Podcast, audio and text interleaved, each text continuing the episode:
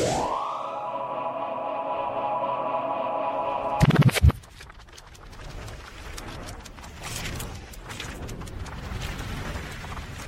spidey sense is tingling.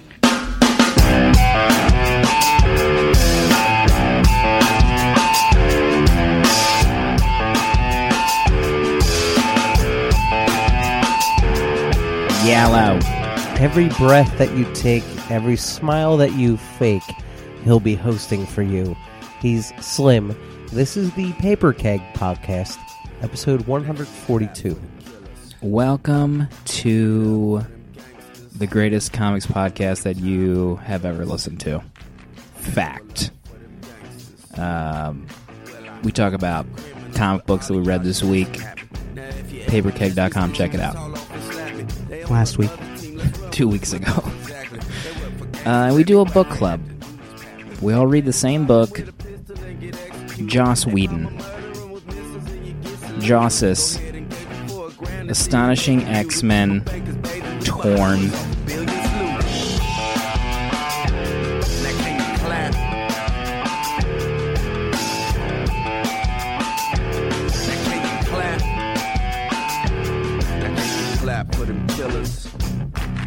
Uh, but maybe this is the first time you've ever tuned in, so thank you. Uh, boy, are you in for a treat because we have a legit, unpublished writer on the show. He's working on a comic book. Could news could just be right around the corner about when this be any day comic book is going to be released. He's a recovering alcoholic. His skin tone can only be des- described as deathly. Uh, Jonesy loves beer. Welcome back to the show. Uh, thank you for having me. I am working on a comic book uh, with my artist Dan underscore A. It's called Eat Your Own S and Die. It'll be available uh, as a Mm, photocopy only on the desk of your local deli. Uh, a lot of excitement, hoping for a lot of uh, internet buzz, you know, neighborhood deli buzz Yeah. About uh, photocopy comics, and we're just really excited to bring it to you. Uh, the guest host this evening from me is my head cold, so welcome. Be sure to check out your local butcher where Jonesy will be signing as he picks up his six pack of pig's blood to drink, as he is a vampire. And he will do what he needs to to not feast on human flesh. In his current state. Vampiro loves beer. Uh, thanks for being here, as always. Um, our next host, he's a father as well. He had some kind of throat issue happen this week, but he's back. He's got one of the greatest beards I've ever witnessed, if I can be honest with you. Uh, he's a father, he's a Twitter celeb, podcast bad boy. That's what the internet calls him. Welcome back, Dale underscore A. It's just uh, me clapping for them killers. You know what I'm saying? That's what I'm doing. Know? we have uh, moved past uh, grieving and moved on to acceptance as uh, my wife has to accept my beard finally. She has fought and commented for so long, but but guess what? It's time you just started accepting. It's part of the family now. Here to stay. Well, I, for one, would love to rub my face in it, but we need to get into what we're here for.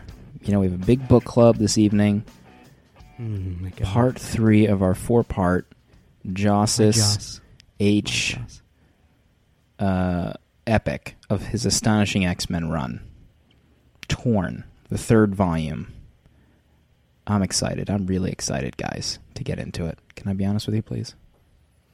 Please do. I appreciate your honesty. Um, Always. Volume 3, we'll get into that. I'm not sure if we wanted to touch on what happened last week. We revealed the uncut audio of Jonesy's disturbing diatribe. I'm going to go ahead and say less than 5% of listeners uh, actually stayed around for that audio. I think, didn't you, Dale, didn't you time hop me? And wasn't it the year anniversary of that segment? Or was it the year anniversary of something else that we had done? It was absolutely the year Wow. or two year might have been the two year Oh, anniversary God. of uh, the 30 days a night episode it was like episode 47 48 hmm and uh, yeah it was unprecedented. It was it was amazing that it's just creeped up in our, you know, users, listeners are rediscovering it. It's in our time hop now. It, Yeah. It's here to stay. It's making a resurgence. I mean, Time Hop Basically. reached out to us and let us know that that tweet was a year, two years old, and we thank them for that. I'm not sure if we can work some kind of sponsorship. Maybe we'll get into that next show. Um, but we we're running out of tape. We're running out of tape. We need to get into the comics that we maybe have read the past week or two weeks, three weeks, whatever we've had time for. The archives. Uh, Vampiro. I want to hear from you. Hashtag the word archives. Well, uh, I'm going to go ahead and uh, just pick Starlight, just because I know you guys didn't Come read anything. Actually, I want to talk about a book that I, I reviewed the first issue, and I uh, I usually say I'm going to read issue two, then never do Yep. it. Uh, however, I read Loki, Agent of Asgard, issue two. Wow. and I'm here right to now. say that I may not read issue three. Mm. Uh, Oh. it seems a little too formulaic. Uh, You know, I really like the debut. It remind you know I was on my my James Bond kick from uh, you know Book Jug. We were doing Casino Royale, and now that it's settling into their formula of gets dispatched a job from the All Mother, has to go figure it out. There's now a second Loki in the mix that he's got to fight against. It just it didn't grab me uh, like the first issue did, and um, this has a dangerous notion of getting into all those lesser Asgardian gods that I could care, you know, nothing about. Lesser. I mean, this one Lesser about. introduced like the little sister of the uh, Enchantress, uh, like Amara from the old, uh, you know, amalgam of Asgardian Asgardia gods and goddesses, and it's. Uh, I just I was never a classic Thor fan, so that didn't you know modern twist on a god I knew nothing about didn't really grab me, and it just I think this issue expected me a little bit to be a Thor aficionado. Like I knew a lot of B list characters, and that was going to blow my mind, and it didn't. So um, it kind of lost a lot of steam in this second issue for a guy who's not a Thor fan. I think if I were a Walt Did you say you weren't a Simonson- Thor fan? well, I don't know. I'm not a Walt Simonson classic Thor guy. Like followed him all the way from the '60s. Everybody knows I love the Dan Jurgens run. Everybody knows that Jason Aaron can do no wrong on the well new title. documented. Well documented on this show. Uh, it's just, but Thor this keg. kind of um, mining of the old classic Thor stuff for a new twist, which could light somebody on fire who was a Walt Simonson old school Thor fan, uh, most certainly could excite people, but it's just not for me. Now, if it had been Beta Ray Bill and some kind of you know James Bond scenario where he was a like a Auric Goldfinger and he had some kind of henchman and he was Beta, could- but he was Beta Ray Bill in a suit. I mean, I can you imagine Beta Ray Bill in a suit? Any pitch that you do for Marvel will be all right. We're gonna take Gambit, James Bond scenario right now. oh, you want something else? Deadpool, James Bond scenario, uh, Lady Sif. Let me blow this, Yeah. blow your mind right now. James Bond scenario. Off the top of my head, this is what I'm thinking of. This is what I think right now. Uh, so final final word, just not for me. Uh, kind of off, off the beaten path title at this point, but if you're into, if you're really into Thor mythology, you're probably gonna like it. Just off the top of my head, just get just throw in there. If you're a Walt Simonson fan, you'll probably be into it. Uh, James Bond will be the uh, the theme. You know, Uatu the Watcher. I'm just saying, Galactus has to wear a tuxedo and play golf with the Watcher. Your that would be your last Marvel pitch in history, and we would need to wait. the only your- time I was flown out for Marvel, and that was my right. pitch. uh, By choice, I'm published. You want to talk about off the beaten path right now? I I think do. Dale's all-time favorite writer. I want to get into it right now. Mark Millar, Mm, one man. of one of his faves. Can't stop talking about him. Um, Dale especially loves the violence against women in the books. He always calls that out specifically. Oh, I'm, I'm notorious for it. Uh, no, all jokes aside, Starlight from Mark Millar. You heard of this guy? Starlight? You heard of this? I heard the buzz Starlight's getting. A lot of buzz. buzz. Back of the book, Mark Millar, ever the salesman, compares you know your, his elevator pitch for this book is Buzz Lightyear meets Unforgiven. There you go. Wow. I'm sold. I'm actually sold. That's the most I've heard about this book. I wish I could Oh. go back and So rebuy far. issue one based on just that elevator uh, elevator pitch. Thank you. Okay, I'm checking out. Sorry, guys. Um, the I actually don't really read any of Mark Millar's like interviews about his books because I kind of just want to read it and I don't want to get the the hype machine happening. Um, I think I kind of got soured on a lot of his stuff after I read Secret Service with um, Dave Gibbons. I, I just thought that was there wasn't a whole lot there to grab onto. It did feel like a movie pitch, but this one is. It, it also has a little bit of Incredibles in it too. So Goran, uh, my my dear friend Goran from Fury Max, probably my pick of 2013, is on art for this series, and it follows this older man. You can even envision um, the father from Incredibles, Mr. Incredible, kind of a little older, and his wife passes away. So he's just kind of going through the motions, and his kids don't really want to take him into the house. You know, they're just going to deal with him. So they're kind of pushing him off on his own. He's like, yeah, he'll be fine on his own. I got other things to worry about. And you find out during the issue, you kind of flash back to a, a different moment in this guy's life where he's almost in a very Flash Gordian world where he's fighting these aliens in this lush, gorgeous landscape. And you come to find out, spoilers also drink when someone says come to find out, um, that he was a fighter pilot. And at one stage of his life, he disappeared and, according to him, allegedly went into a different dimension. And when he came back from this dimension, you know, he was a hero in this dimension, but when he came back, nobody believed his story. And he was kind of looked down upon. So nobody believed him except for his wife. So now that his wife has passed, um, it's like a different stage of his life. And something happens at the end that might thrust him back into a different place. And I thought it was really great. I kind of, I don't know, a lot of people harp on Millar's writing and they don't like it, but I actually was lost in the story. I really loved it. He's great at those one-off concepts with a twist. Uh, I mean, this is essentially like Tom Strong, but what if nobody believed Tom Strong was who he said he was? Uh, particularly, I like the the angle where he is almost like a B celeb. You know what I mean? Like people, are Oh, like, yeah, oh, first, he's, yeah. he's that one guy who said he, you know, saw aliens after he disappeared.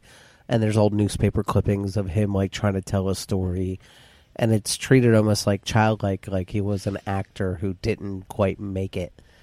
And uh, Yeah, there's even that scene where he looks at his wall of newspaper clippings, which was Right. almost exactly like The Incredibles.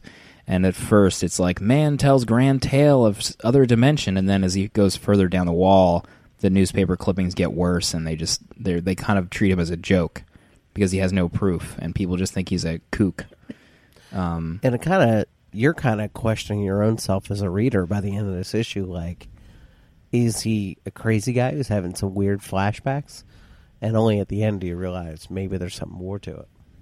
and the, and I think the there's like a Millar touch where he brings things to like a dark, realistic level where the kids, you know, love their dad, but they have zero desire to sh- have him move in with them. Like they've got other stuff going on, and they, they even say like, I really don't want him to come live with us. I have like this yada yada. Me and the wife are going through some problems, and that's just going to make it worse.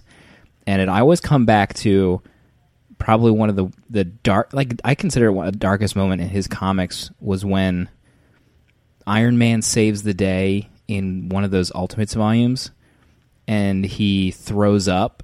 Do you remember that scene where like he saves the day, takes the helmet off, and he throws Yeah, up, yeah, and he yeah. gives this kid the thumbs up, and they walk away, and the soldiers that are on Shield, the kid that Iron Man gave the thumbs up to, they just like push this kid out of the way as they walk away, and it was like one of the darkest.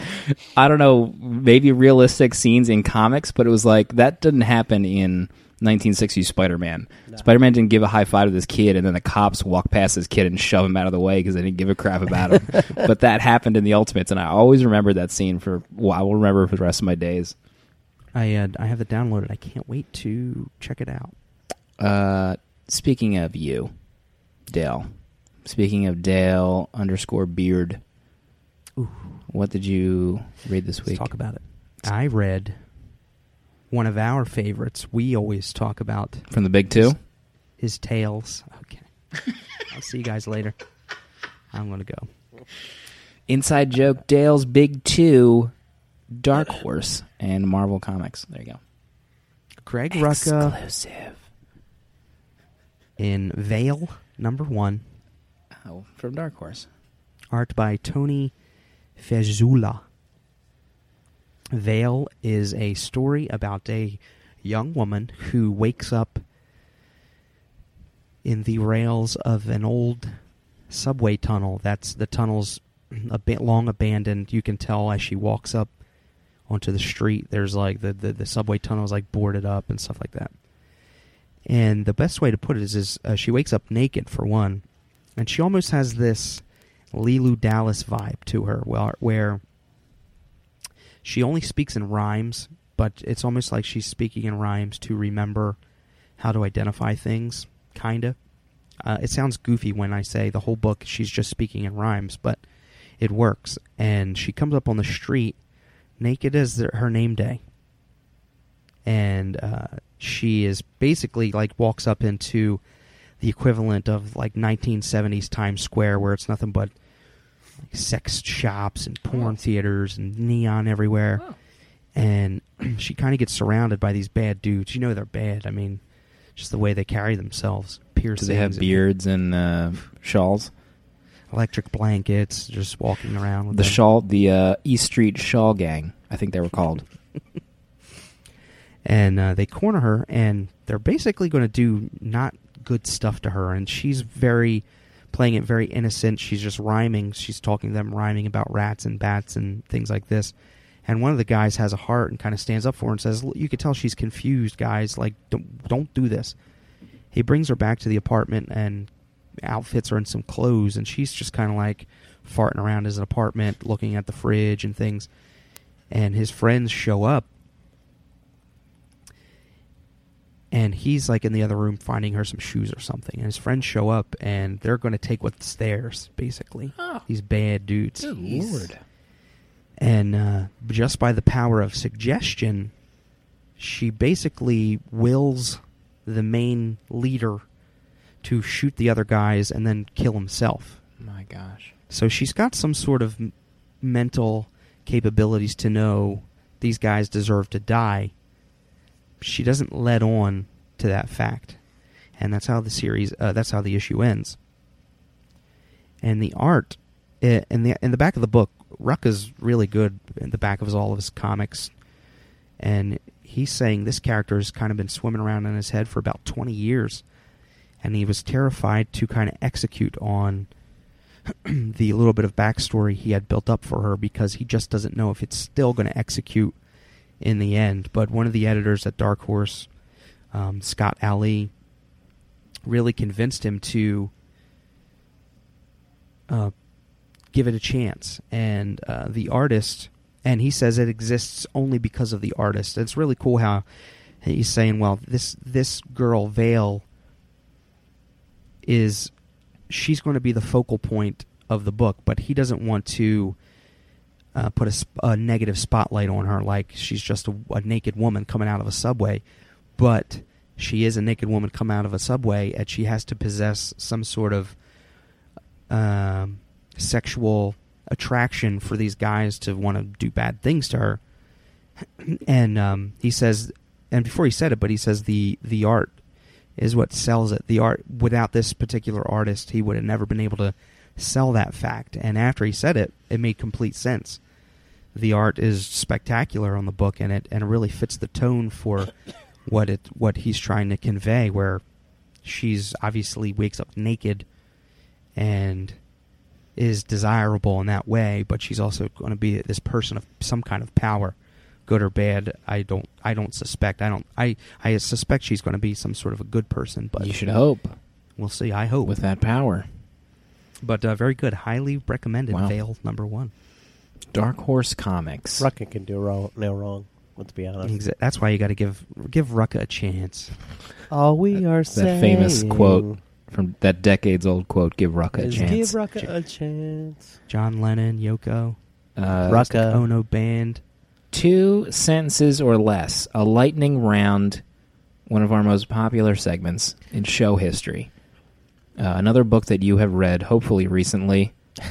Two sentences or less. The Punisher, issue number three. It's the Punisher versus Electro in a battle royale. In the biggest fight you never knew you were dying to see. Gosh. She Hulk number two. Is this my fave Marvel book? Lightning, what? Yes.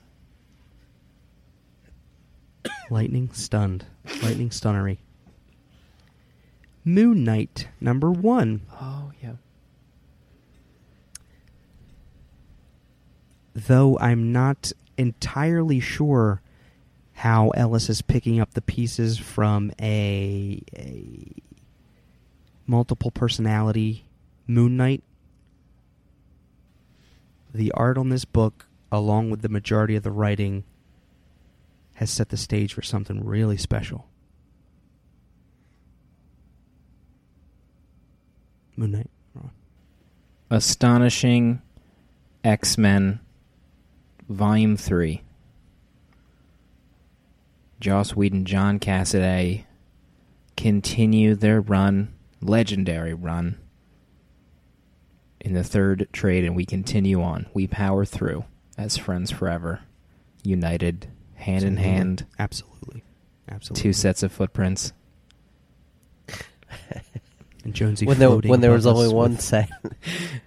in the in the moonlight. Uh, Jonesy, please, can you can you tell people what this trade is and why it is? Okay, so Torn is three out of four. Uh, you know, the four big volumes that Josus uh, laid down to us in the New Testament as the story of the X Men. And Torn is most certainly the ratcheting down and setting up his grand finale uh, of the four. So some uh, some pots have been boiling since volume one about who necessarily was behind Emma Frost's betrayal and what exactly were they getting at and how does this tie into Ord? Or does it tie into Ord? I guess is the question. So this volume torn is literally about the Hellfire Club revealing themselves and tearing the X-Men apart basically destroying all the relationships that have been building since the first volume. And Emma herself is used as a weapon to kind of plant um, these horrific suggestions that disable each member of the team. Now, I didn't realize this before, but I guess that was Emma Frost's unique power. Besides just being a telepath, she could make your nightmares come to life. So, Cassandra Nova, the evil twin of Professor Charles Xavier, uh, influences her to shut off each member of the team. So Cyclops is basically told that he is an S head and he eats his own S, and his eyes don't, you know, his uh, you know ocular powers no longer work, and he's kind of G-bag. uh, off kilter. Uh, Logan is reduced to the James Howlett incarnation, where he's just kind of like a little fancy kid from Canada who loves to play with dolls. So he's uh, he's no longer a threat.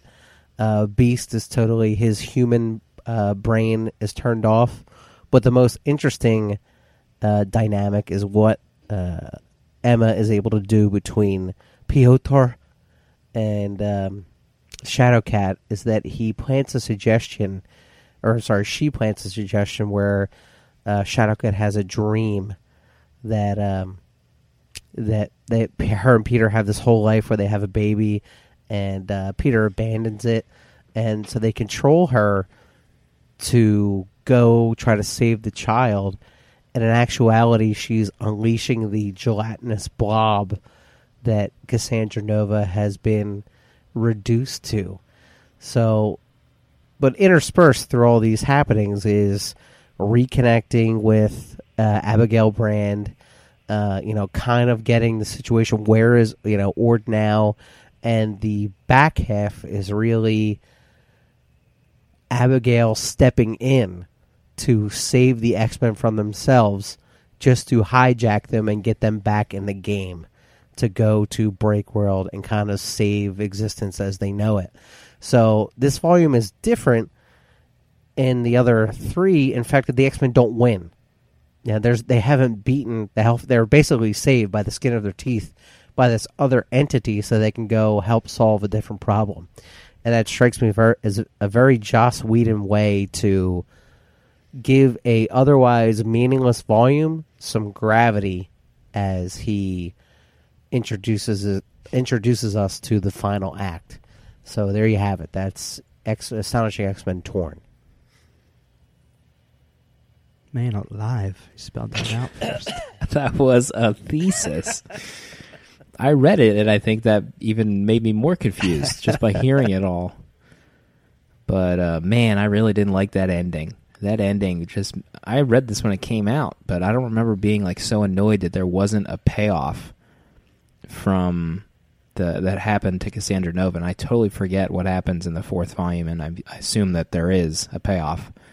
But man, really annoyed at that ending. Well, the fact that they, they the X Men come off as impotent. They can't solve their own problems. They need some throwaway character like Abigail Brand to blast off in her spaceship and save them all. Which isn't i mean uh, the ending was i'm fine with the x-men not resolving anything in the six issues um, it was a hot it was a very entertaining six issues uh, you know and comics endings have ended like that before just that the the huge the, the hook is like so huge that it might as well just been considered one 12 issue arc i'm a, like that's how crazy yeah, the yeah, is. maybe, yeah, maybe, maybe it's wrong on us to like consider this an arc when it's just really just a big arc. This Yeah. is the half of it. Yeah, but but I th- I mean this this ranks right up there with one and possibly past What? one as far as the entertainment value within this this arc is very Joss Whedon. The humor Oh, certainly. that he gets to play with on in each of the characters, especially Lo- I mean, not especially Logan. Every especially everybody gets their their own time to shine in this, and Kitty Pryde steps up big time in this arc Uh, this is just cementing. when she pulls it together. cementing like I am a Shadowcat fan because of this run, because he does so many. I think I I'm probably repeating something I said last week, but what he does with her character makes her so compelling. And I will say, to to put this volume in kind of a different light, um, like imagine if this was serialized television, and these four volumes were four phases of a season one of a TV show. This would be like the sweeps volume before the finale. Like, Yeah. oh, see Wolverine as a little kid, and we're gonna take all your beloved characters and shift them to the left a little bit. You know, we get try to get people to come back to the show to see something different. It's like when you know, it, you know, your favorite character falls in love with, with a character that you don't wouldn't expect for only an episode, and people come in and like, oh, what's this all about? So it's definitely the sweeps of the four volumes, but Joss Whedon gets to tell his story that he wants to tell, which is the Kitty Pryde and Peter fake memory relationship that kind of is the linchpin to this whole volume. Yeah, that was amazing. the The whole scenario where the Cassandra Nova needs them to open up this impenetrable box that only Kitty Pryde can get into.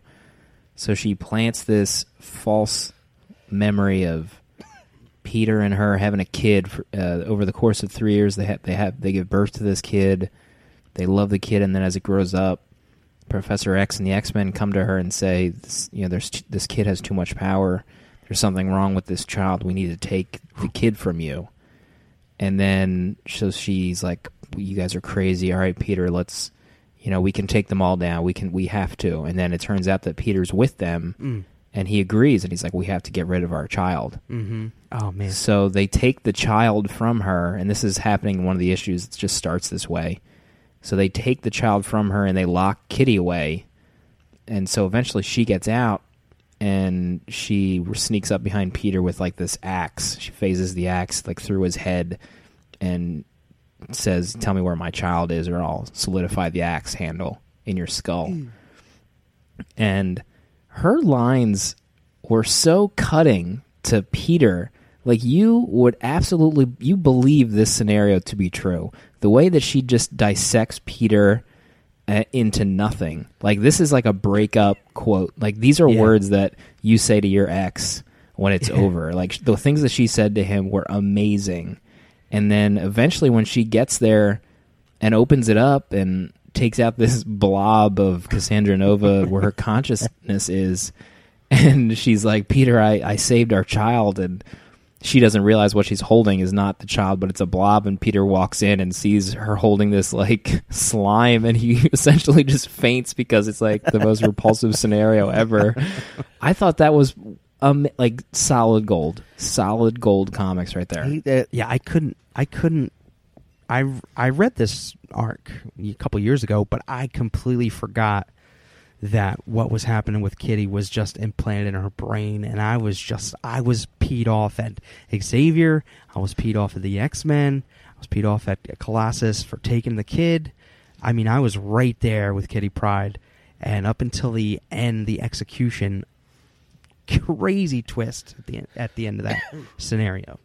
Uh, one thing I loved, um, one big note I had was the backdoor fail safes that Emma programs into the X Men so they can snap out of it.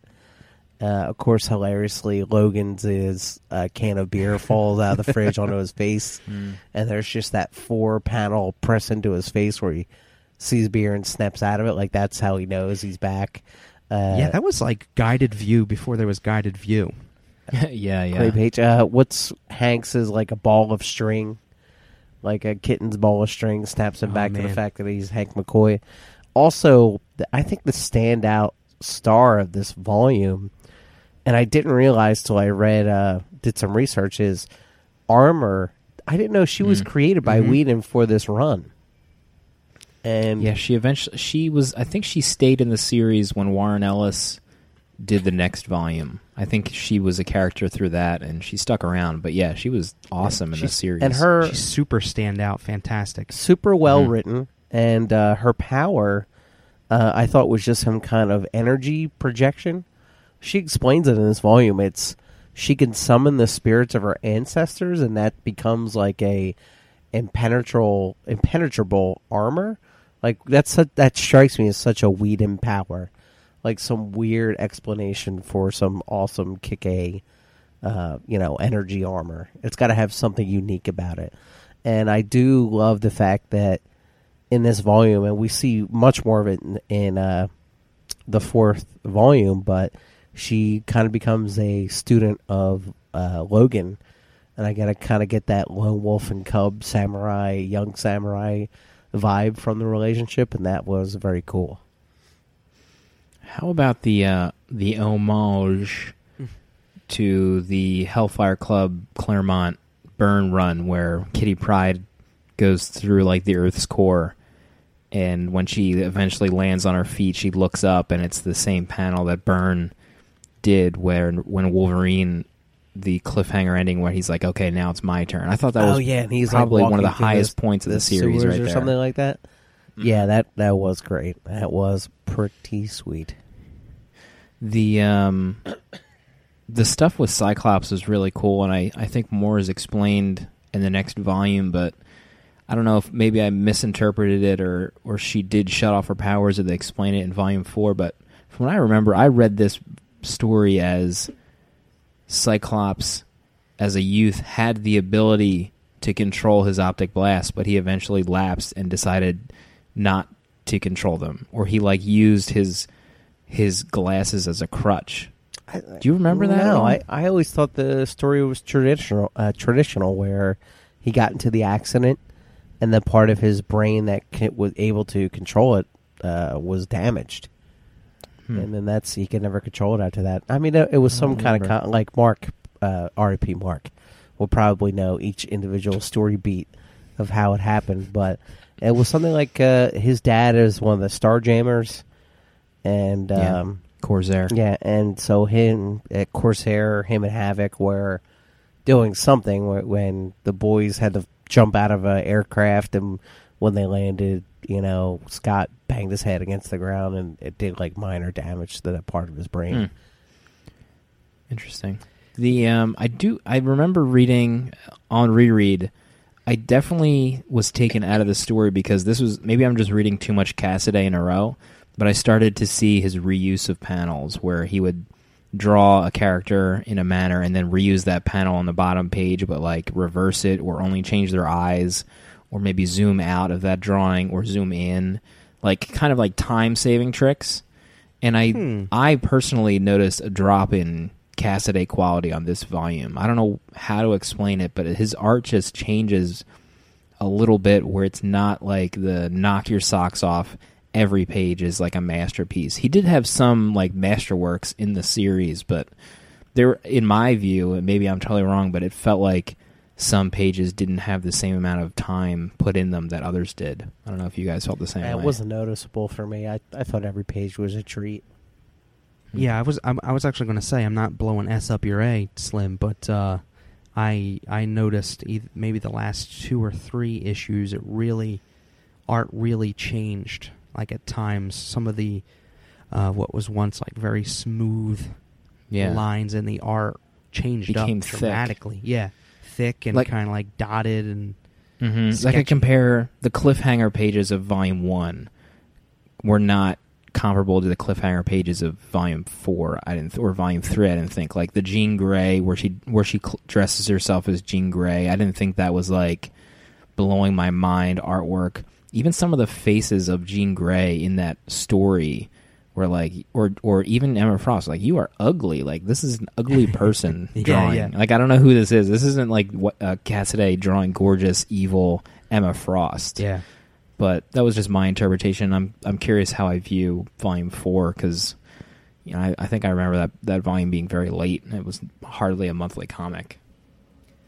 The uh, but there's just the few issues where the ex the the team is just broken down broken down to nothing, and they're cha- I mean that's just Joss's time to shine as far as humor, but showing just the, the, the utter despair that the team is in at the time, and the the interaction between them, and then when they snap out of it and they wake up and they're just ready to kick some A, and Scott like on the edge with the gun, even though he when he shoots the Hellfire Club, you know Mhm. they're non you find out they're non-existent, but he's just like he's like I'm on the edge right now. I'm losing my mind, and I, it was just really cool how and and then and, and he gets in Joss gets into it about Scott. You know, the only reason Scott was picked as a leader was, uh, you know, which is funny because probably through the eyes of a lot of readers,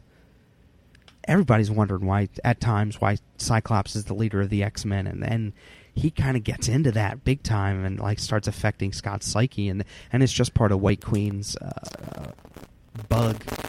Oh yeah, and that they touch on um, why the heck is Cyclops part of the team, and then and Emma starts playing with his mind like that, and then even though that's bad, Cassandra Nova talking about that stuff, it was like I was getting chills, like you Feeling start awkward bad for yeah, you're like feeling awkward for Scott, and he's like, "Do I really have to hear this right now?" I mean, you uh, you're turning into dead Jean Grey, and and she starts like sp- spouting off at the mouth about that, and then you're like wondering, like, do you really love him? I mean, you're being a real B to him right now, but obviously it's all part of the game plan. But it was heavy hitting stuff.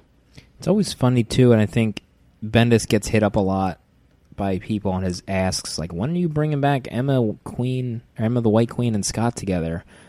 And his one response was like 10 pages of why he thinks they should never get together again because they were an awful couple and it just Really? like brought out the worst in Cyclops. Yeah, he had I don't know if it's easy to find now cuz it's on his Tumblr, but he it's he's like never putting them back together. He I don't think he was a fan at all of them together. Oh, that's wild. I wonder if that's why he took them apart to begin with, or if that Probably. if he just Yeah. felt the story. It's probably both. He had probably zero That's desire to bring them back together. I just like to see comic characters together. You know, You like to see them in love. especially the White Queen. Come on, Emma Frost. I'd be in love with her any day. Oh Yeah. my heavens! I'm sending this to your wife, exporting that scene. She would be like, "Who?" Um, yeah, but but this, I was, I was super entertained. This was, like I said, other than the in Volume One, the the Kitty Pryde Colossus scene. This was up there, at least tied for me in entertainment value. I was thoroughly entertained in this value. It was uh, definitely picked up um, from Volume Two, and Volume Two was great, but this was, I believe, is better. And the Wow. Danger Ord stuff, like infiltrating the uh, the mansion at the same time. How funny was really that great. scene where Beast comes back and magnetizes them to the ceiling, and like the whole page, they're just like chilling up there while they're talking about the whole plan. It was Oh, yeah. amazing. The shot where they're leaning over and bending, uh, mending Armor's back, and and the shot is like from down from Armor below, and they're looking up past Yeah. Beast and Wolverine to them on the ceiling. And they're just they're just sitting there as an audience. They can't do anything. It was it was great. What was hilarious too was when Beast was telling, you know, explaining his ball of yarn, and it was like this two paragraph thing, and Wolverine's like, "All right, got it, class dismissed." Yeesh. he was like, "Sorry," he asked. There you have it. Torn. Any closing thoughts, Jonesy? Uh, just before uh, we move on. a great volume, uh, and it's ready to slingshot uh, directly into the climax. And I think we're, I think us taking on this four volume series all in a row was a fantastic idea by Dale underscore A. I think that's also uh, what your wife says, Jonesy. I would like you to slingshot into the climax. That's actually a move I've coined. You say it before you do it. I'm slingshotting. We got your letters. I'm gonna open them up. Farrington's gonna read them to you. Letters oops i always do that letters at paperkeg.com you might get either jonesy loves your blood or the bearded wonder to read your letter on the era Jonesy, do you have it up Uh, yeah, by I do. chance? 'Cause Uh, we have we have one letter this week uh, from a new listener. Are your cataracts okay to read the letter? I'm actually going to let my cataracts do the reading for me. Uh, by the way, listeners, I don't have cataracts, so I don't need any tweets about cataract surgery or those glasses Yes, I used do. to wear. God, you know, they just take everything you say as Bible. Hello, new listener here. I love the last few episodes, especially the continued homage to the First Testament of Joss H. Whedon. Mm. So here's my suggestion. I think we should do a crossover episode with the guys from Grantland's Men in Blazers podcast. They record in the crap part of Soho, so I feel like this is a geographically feasible. I have no idea how it would work logistically in terms of content. Maybe you'd assign them a couple comics to read, and they'd assign you a soccer match to watch, a game of FIFA to play.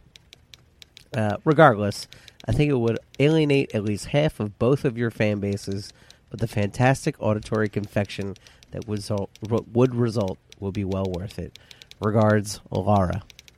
P.S. If you could please try to incorporate the phrase "eat s and dot," come on, into each episode a few more times, that would be great. Uh, eat s and die, catching on everywhere the, in, across the nation. Boy, catchphrase boy Jonesy, boy Jonesy, that Laura must be a real J bag. I mean, for suggesting that. we don't listen to that podcast numbnuts Laura- Jonesy's t-shirts Classic line. are, would sell Thank off you the so charts. kindly for writing in. Please do not pay attention to these other two hacks who just want to eat their own s's and die. Apparently, Um, I would love if we would all sit at the same TV and play FIFA against somebody. Imagine just the, Oh, the, boy. the dynamic we would have. We would destroy people. We would be white Pele's. White Absolutely. FIFA video game Absolutely. Pele's. I'm going to uh, I'm going to go out, out on the limb here and tell you, based on this letter, I listened to an episode of Men with Blazers. Wow. Oh, okay. to scout it out. It is it is pure. It is a soccer podcast. I mean, it is hardcore. Do they, have all, do they all have accents? Are they all uh, Europeans? They're two English guys. They apparently live in New York. They Hmm. do some um, uh, Team USA coverage, which you know, depending on what cup, I don't know the USA national team. I don't know, but the point is, when one of them is not uh, skyping into the show because he's in another country covering soccer, they are in the same room together and they have uh, pretty good. They're very good chemistry together. They're very Wow. funny. So. Um, they're like I- the British us of soccer. Oh yeah, and they get. I mean, they get. Whereas I, I, I mean, well, I'm not to sure if. Laura. I'm not sure if Laura knows, but you were our uh, Sochi correspondent, 2014. That's right. You were on the sidelines. You were tweeting your reports. So, if Laura needs to get some input on your coverage and you know your journalistic integrity Yeah. that you displayed, Yeah, and my Photoshop skills were off the charts as well during that time. Yeah, they were I might unchartable. I'd like to think that the uh, the Olympics brought all of us as a as a, a nation together As with your photoshops, Yeah. my news coverage, my spoiling the medal count for people who uh, apparently wanted to watch it and get the medal count for themselves. Like the There's no count. such thing as Olympic spoilers. Those people need to be drug out into the street and kicked until they can't breathe anymore. You don't say that's not nice. I mean, that's this is, this is very. I was being time. that was facetiousness. That's all that was. But uh, yeah, it was. Um, if you listen to soccer or if you watch soccer, it's. Uh, I would say go for it. I mean, they get hardcore into it. They're talking about the Premier Leagues. I've said enough too much Oh. already. I'm blowing hearts and minds with Premier Leagues. Premier League. If you watch like a hockey game on the NBC Sports app right before the Premier League launched, every ad was Premier League. Mm. Like I don't know streaming apps, they only get like one ad by, so they just play the same ad every thirty seconds. It makes you want to kill yourself after Bar- watching is half that a the- game. Is that Barclays Premier League? Is that what? Oh that- yeah, Premier League, NBC Sports. That's what they say. Did it, did it, Jonesy? Did you see the Photoshop I did of uh, Dale on the Commando Arnold Schwarzenegger No. poster? Oh boy, What? howdy! Can you uh, can you at reply me with it right now? I might at reply that to you. Uh, I'm not sure if you also saw our dear friend and host during your diatribe episode, Just Dave, Photoshop Dale onto uh, the Predator poster. Mhm. Man, Yeah, I didn't see any of that. How did I miss Come all on. that? Do you just zip through your Twitter feed if you Jones, miss what's like a happening? few hours? Do you just ignore everything, or you do you go back? I'm and not read? one of those people that hits the show me my missed tweets drop down in Tweetbot. Oh wow! So you Man. skip through. You could just you don't even give a crap. Oh, here we go. what All right. happens. I just wrote my own. Uh, Just, just bringing it up, and Josie Jonesy instantly gets the knives out, the social knives. He's ready. It's a Twitter feed, dub nuts. Eat your own Twitter s and die, Jonesy, please. What a show! Thanks for having me. Great show. It it was is a a pleasure talk having show. you. It is a talk show, Matt. Oh God! It's nice Thanks, Laura, for uh, We are all, in. all really friends in real life, guys. You might not get that Mm. from the spy play, but or at least Dale and Matt are. Yeah, we are. Dale and I are friends. Um, just got some breaking news before the show that Jonesy wasn't going to come to my birthday party. So uh, we're looking for guest hosts next week during the final Joss Whedon episode. One more. And Dale did the old, "Oh, I'm sorry, I didn't know he didn't know." Tee. Really heart. It's a heartbreaking night that I don't even want to I'm talk sorry. about. Hang on. Did It's you make gonna- it to my not gonna pay 30th birthday party? I can't remember. We're not going Uh, to. were you, or did you go on some kind of trip where you were like, "F your Here we go. 30th birthday"? Everyone, get ready. Get your get get your get your My headphones ready. Put them adamantium on troll mute. claws are coming out. Uh, we'll see everybody next week for the grand finale of Astonishing X Men. Uh, thanks for being here. We'll see you everybody next week. Bye.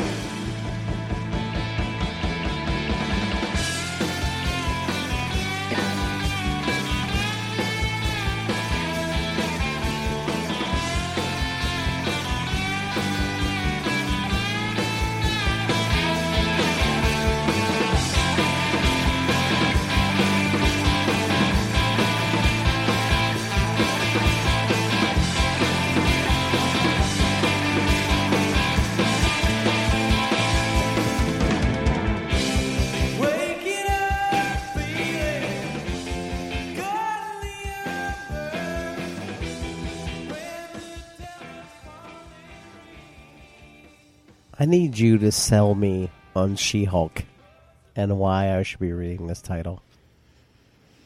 Dale Blue, episode one. You can't stop talking about episode My two. gosh. I mean, what about it? Wh- what is it? You just dropped that porn. I mean, you're talking. Oh talking my God! penthouse Knives out. letter, Knives out right now. Radiohead, check it out. paper keg forums, late night. Excuse me. Well, before you die, I'm Just gonna try blue. to do a bitch. you have cataracts. I know you're not gonna be able to read She-Hulk by issue Well, maybe three. so somebody to can just to you. describe it to me and then, you know, tell me what the pictures Yeah. look like. Uh, let's see if I can do it justice. The, soul, the Seal Man, Blow it. Seal, Sl- blow it. blown. It's blown. It's already blown. Blown my Seal wad. Picture a now. Don't, don't just wait until I finish here. Into it. Hawkeye, female, lawyer. There it is. That's all you have.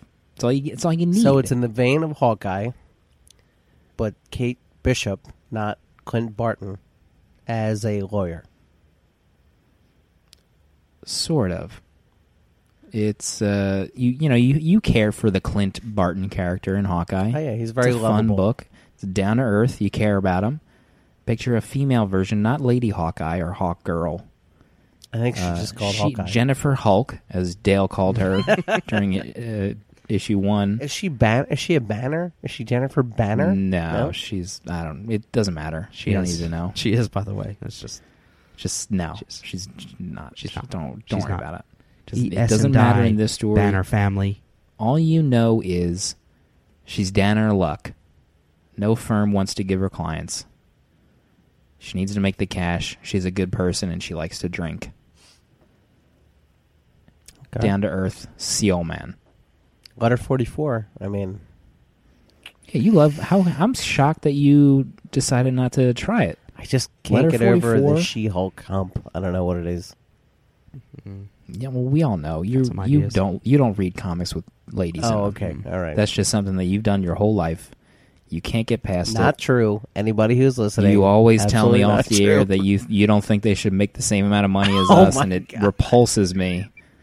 It absolutely repulses me, and it, I'm finally glad to get that off. You know what? I've I've needed lawyers. somebody to take me to text for that for a long time. I'm just glad it's my oldest friend Matt. These, yeah, these are the these are the scenarios where Jonesy's just sitting back in his lazy boy with that cigar, going on about the women's lib movement. Just rocking what? that chair You know what? and my Jennifer cardigan. Banner? Eat your own S and die. You know, they're only good for fetching me another 25 year old Macallan. That's the oh only thing. gosh, I Yeah, apologize. here we go. Here we go. Let's just ham it up. Let's just ham it all up. female listeners. I mean, Laura, who is presumably a new listener, she's probably done. Seriously, she's just- finished I mean, with she's this trying now. to. She's, she's listening to us a comics podcast. She's listening to a soccer podcast. I mean, she is a well-rounded uh, female who's uh, you know, she's she's done it all, seen it all, and now here you go. Here I go playing into Matt's troll. Like an idiot. Also, during the show, I didn't realize that your Google Hangout tag was special guest host. I started cracking up. Uh, Jonesy's like typical. What else did anybody read this week? Anything? Uh, I read. What else did I read? Punisher was great. Did you, either of you read that? No, I've only I- read it up to issue two. I I actually I got to page two with that issue of Punisher, and page two is when I got called up to the court to get selected for uh, jury duty. So Oh, is that is that what for hap- real what going happened on? to that? Is that over, or is that like in the future? Oh, he got it picked. starts tomorrow. It starts tomorrow.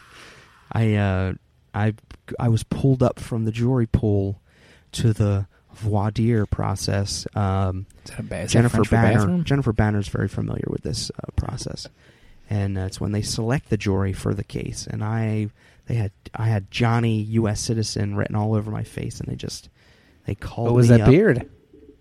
This is boyish good looks. They- They probably And, uh, tagged you because they could write you down as Beardo instead of having to remember your name. Mm, yeah, that's. Aren't you supposed to say that you're like a racist and you you do a murder or something? I, I really don't think they to get out of jury recommend that. duty? I think that's just in the movies. That's what everybody says they do, but I mean, come on, you're you're You, up you don't do that. Yeah, you yeah. co- you're a coddler. You could He's never do that. proud It's jury duty. an I mean, it's American. It's almost a right, a rite of passage.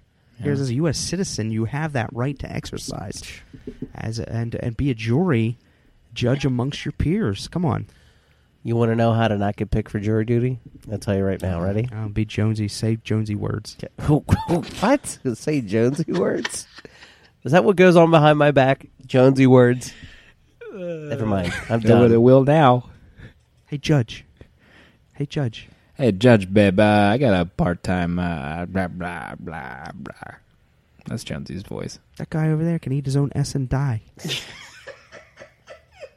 He did it. He did it. I'm sure that guy did it. Yeah. That guy did it. Sir, that's the lawyer. He did it. He did it. Never got jury duty myself. Mm. Breaking news. You're up there in North Jersey now. I wouldn't want to get jury duty up there. Who knows? Every case do is probably in North Jersey. every case is probably a murder case up there. At least that's the that's the best you're getting. What would be the worst? exactly. Uh, we wouldn't ask Jennifer Banner because uh, that dame wouldn't know anything. Am I right, guys? No, she wouldn't know anything Right, but Jonesy? washing those dishes and doing the laundry, right, there. Jonesy? Yeah. Not true. Does not reflect my actual views on women. Thanks. No one brings up how I defended that GD Wonder Woman series to the teeth. Issue 10 just decided to take a walk on the awful side. Then I hated women because the issues got crappy. God. That issue 10 was horrendous. Oh, I stopped reading after that, and it could be the- one of the best series ever, but I wouldn't know. Oof, I wouldn't good know after issue 10. Taking a walk on a poop trail. oof. Inappropriate. How about the uh, Captain America trailer that came out? Dale, did you are you still clean? Are you still unwashed? N- yeah, unwatched. I well since the uh, Super Bowl, since that's the only live TV I have watched was the Super Bowl. Since then, I haven't watched any live TV. So, What about the Olympics? oh well, they only had like the Barclay Premier League commercials streaming. Premier League. streaming is uh was a uh, two Olympic commercials, both sponsored by BP, and a Tide commercial. so I cannot wait for that movie, to be honest.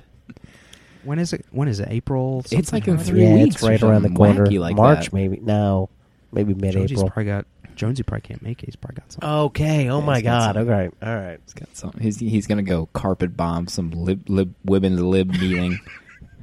he's gonna put potatoes in their tailpipes. That's not even a metaphor. He's actually gonna do that. Yeah, that's what he does. Yeah, I can't wait to see it. It's going to be Yeah. Very good. I don't think I read anything else. Those were the two books. So if you actually did talk about Starlight. I would have been up Pooh's Creek. What else do I have in here? Moon Knight. Did you read Moon Knight?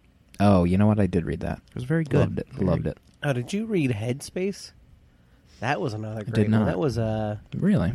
yeah, who it's trying to think who published it real quick. Oh, it's another Monkeybrain uh offering. It says Ryan K. Lindsay. Yeah. It's uh it's really really good. It's the characters of a small town um where the sheriff is the main character are all self-realized. They know their mental constructs of a uh, serial killer. And it's all how they try to they're going to plan to survive knowing like they have self-awareness. So it's like that movie with John Cusack and I can't remember the name where the it's like Identity? identity.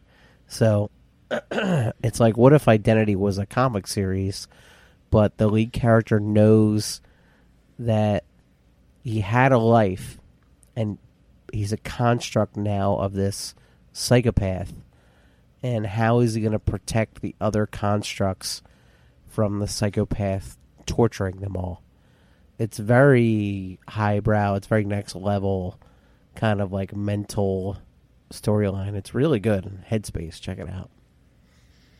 You know, when I saw Identity in thea- theaters, I don't know how old I was, but I don't think I was young. But that scene where the wife gets hit by the car, like, destroyed me mentally. I thought that was like one of the most violent scenes I'd ever Word. seen in a movie. I thought it was like too over the top.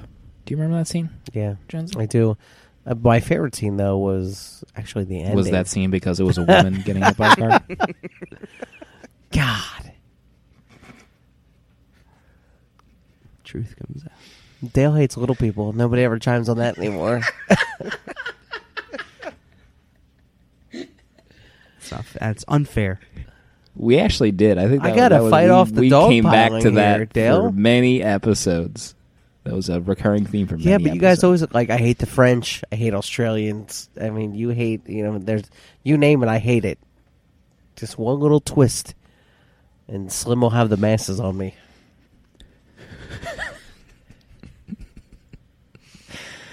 I'm just thinking of Photoshop ideas.